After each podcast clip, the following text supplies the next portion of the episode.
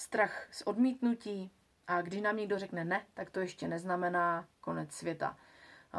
Jsou v našem eh, každodenním životě otázky, na které se ptáme a automaticky ani nepřemýšlíme nad tím, že bychom mohli dostat nějakou uh, šílenou negativní odpověď, třeba kolik je hodin, nebo jestli mi někdo půjčí propisku. A potom jsou otázky, na které se neptáme až tak často. Je to pro nás třeba nějaký výstup z komfortní zóny, ale potřebujeme se na to zeptat nebo dotázat, abychom se mohli zase posunout někam dál a abychom se dozvěděli to, co se dozvědět potřebujeme.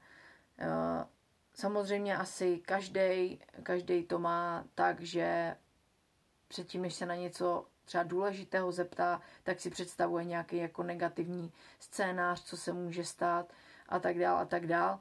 Ale pozoruju to i u sebe, že čím víc takhle vystupuju z té svojí zóny, čím víc se ptám, čím víc eh, bádám, čím víc se dotazuju a mám už takhle víc zkušeností, tak už mě jenom tak nějaká jako um, negativní odpověď, když přijde, tak už uh, s ní tak jako nebojuju, ale dokážu to přijmout. A teď je důležitý, jak, tu, jak to odmítnutí přijmu. Jo, já se například na něco zeptám a ta odpověď od té druhé strany je ne. A teď já na to můžu zareagovat tak, že říká ne mě jako osobě, mě jako člověku, jo, takže já si řeknu, Ježíš Mariano, tak teď mi řekl ne, no tak já jsem úplně prostě stojím za hovno a poseru se z toho prostě konec světa a to je špatně. A můžu se naučit taky to, že na tu negativní odpověď zareaguju tak, jak by se slušelo a patřilo a to je právě být jako nad věcí a říct, OK, tak eh, řekl mi ne, ale neříká ne mě jako osobě, ale říká ne tomu, na co já se ptám. Takže co já udělám? Buď se na to více připravím, anebo se na to zeptám prostě znovu a lépe a nějak jinak. Jo? Vezmu si z toho to, co si z toho mám vzít, ale důležitý je, že to nevstáhnu na sebe jako na osobu, ale ještě z toho budu mít třeba dobrý pocit a řeknu si, jo, tyjo, tak jsem borec, prostě tady se chystám prostě týden zeptat na nějakou, na nějakou věc a konečně, jo, dělám ten krok dopředu, Zeptal jsem se a mám ze sebe dobrý pocit, i když to třeba nedopadlo podle mých očekávání a podle mojich představ. Jo, takový příklad Volta Disneyho kreslil eh, postavičky kreslený a byl nesčetněkrát ve všech různých bankách, aby dostal jako úvěr a mohl se tomu začít věnovat naplno. A nevím kolikrát ani, ale bylo to v řádech jako stovky odmítnutí zažil, než konečně mu někdo řekl ano, že mu ten úvěr poskytne.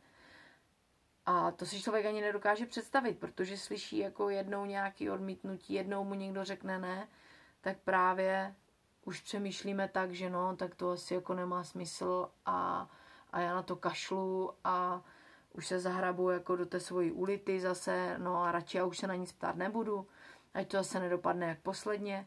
A tak právě se nikam daleko neposunem protože vlastně každé ne nás dovede postupně, pomaličku k tomu našemu vytouženému ano.